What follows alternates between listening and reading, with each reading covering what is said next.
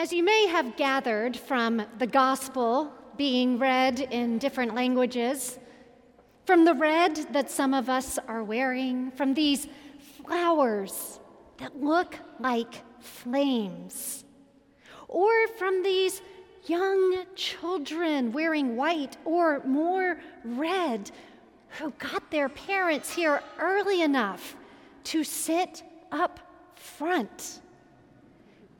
There is something special about today. This is the Feast of Pentecost. Over the last 50 days in the church year, we've heard about the disciples discovering Jesus' empty tomb three days after his crucifixion.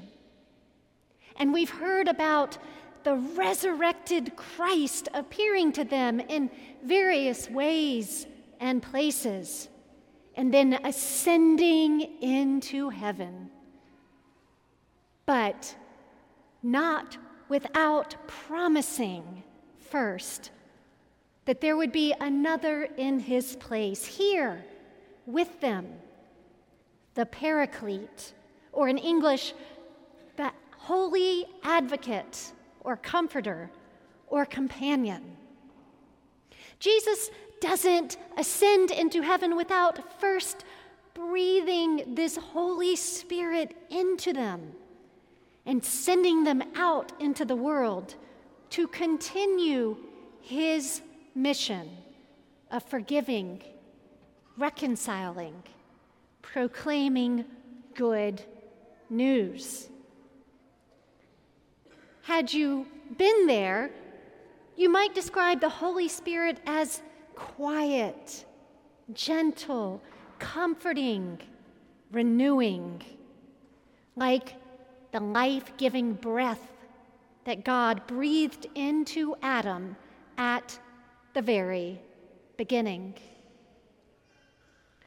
But if you'd been among the disciples 50 days later for the Jewish Pentecost, the Feast of Weeks, when the Spirit bum rushed them from heaven, or if you'd been one of the festival pilgrims who heard and understood those disciples speaking in different languages, you might say that the Spirit is bewildering, wild, chaotic, loud, like a violent wind or tongues of fire.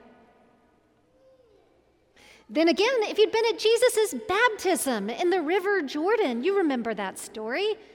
If you'd been there, you might say that the Spirit is like a dove descending from heaven with God's blessing, with God's affirmation you are my son, the beloved.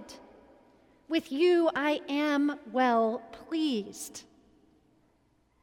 Or if you were a student of the Apostle Paul, you might call the Spirit a power, the power of Christ, strengthening your inner being, grounding you, accomplishing in you and others more than you can ask or imagine, binding you to people you may hardly know, but love and are loved by nonetheless.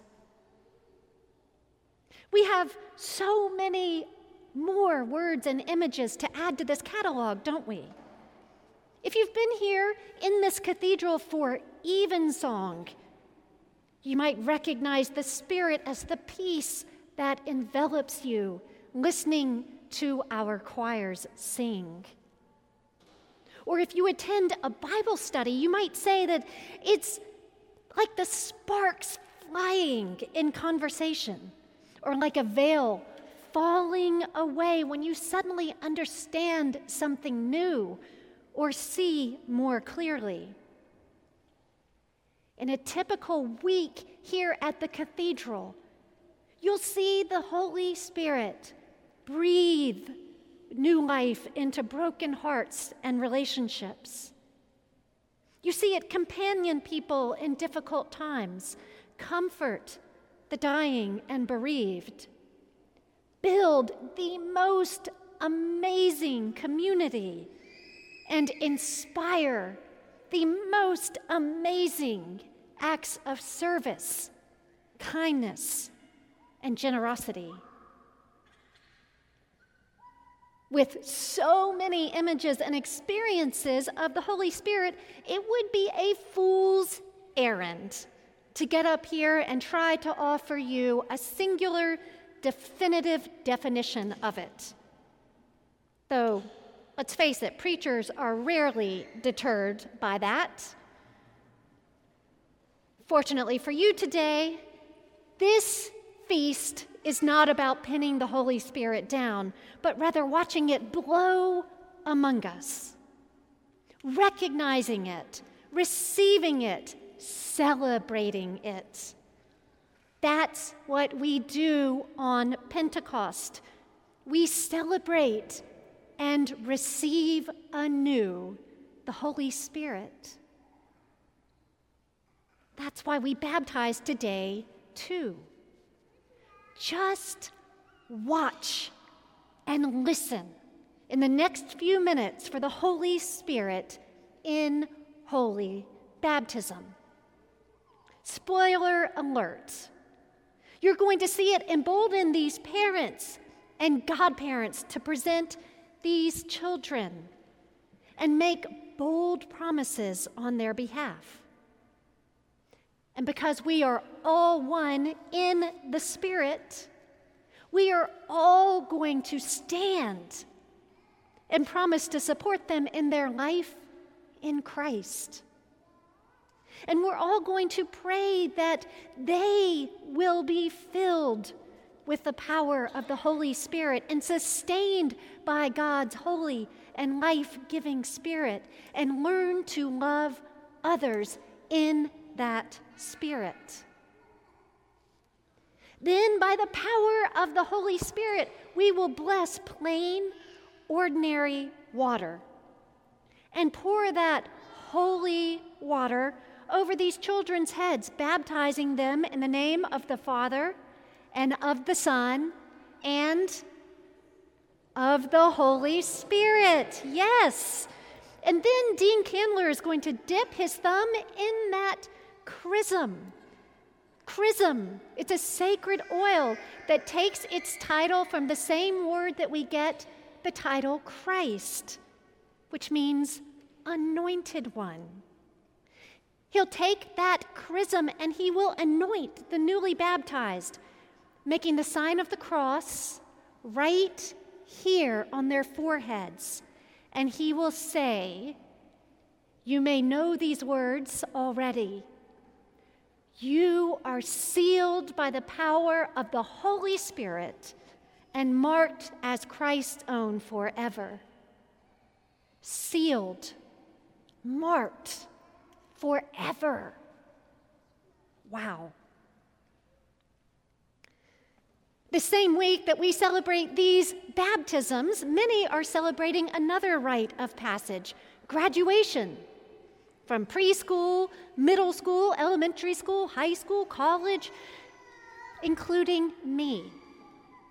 Yes, my youngest child graduated this weekend from high school, along with several youth in this parish. And so, as a parent just a few years ahead of you who are having your children baptized today, with my last child leaving home, I am so so grateful for the assurance that the Holy Spirit will go with her as she leaves home and will stay with me. Two weeks ago, our preacher for Youth Sunday was another senior from this parish, Charlie Long. He gave a fine sermon, and if you haven't heard it, you can find it online. And at the end of his sermon, he offered this prayer Dear God, thank you for your steady encouragement in this place. I know I can always call home. Thank you for the lessons I've learned and friends I have made that I know I'll carry with me forever. I ask that you continue to guide and lead me in this next chapter of my life and to provide us with the strength we need. That's about the finest exposition of the Holy Spirit that I've heard, and that is one of the gifts that the Spirit gives us in baptism. This assurance of home and community, this indelible, forever identity and belonging and strength, this confidence, this ability to say, I know that God is with us.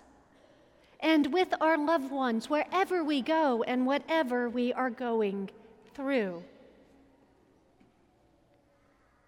When you are at the edge of a new unknown, when you don't know what to do or who you are anymore or how you're going to make it, take a deep breath. After all, spirit comes from the same word that breath comes from. Take a deep breath and retrace that cross on your forehead and remember you are sealed by the Holy Spirit in baptism and marked as Christ's own forever. Remember, the Spirit, holy breath, is in you and guiding you and in your children. Remember, you have an identity and a dignity and a community. You have a home a power in Christ that will be with you forever. Amen.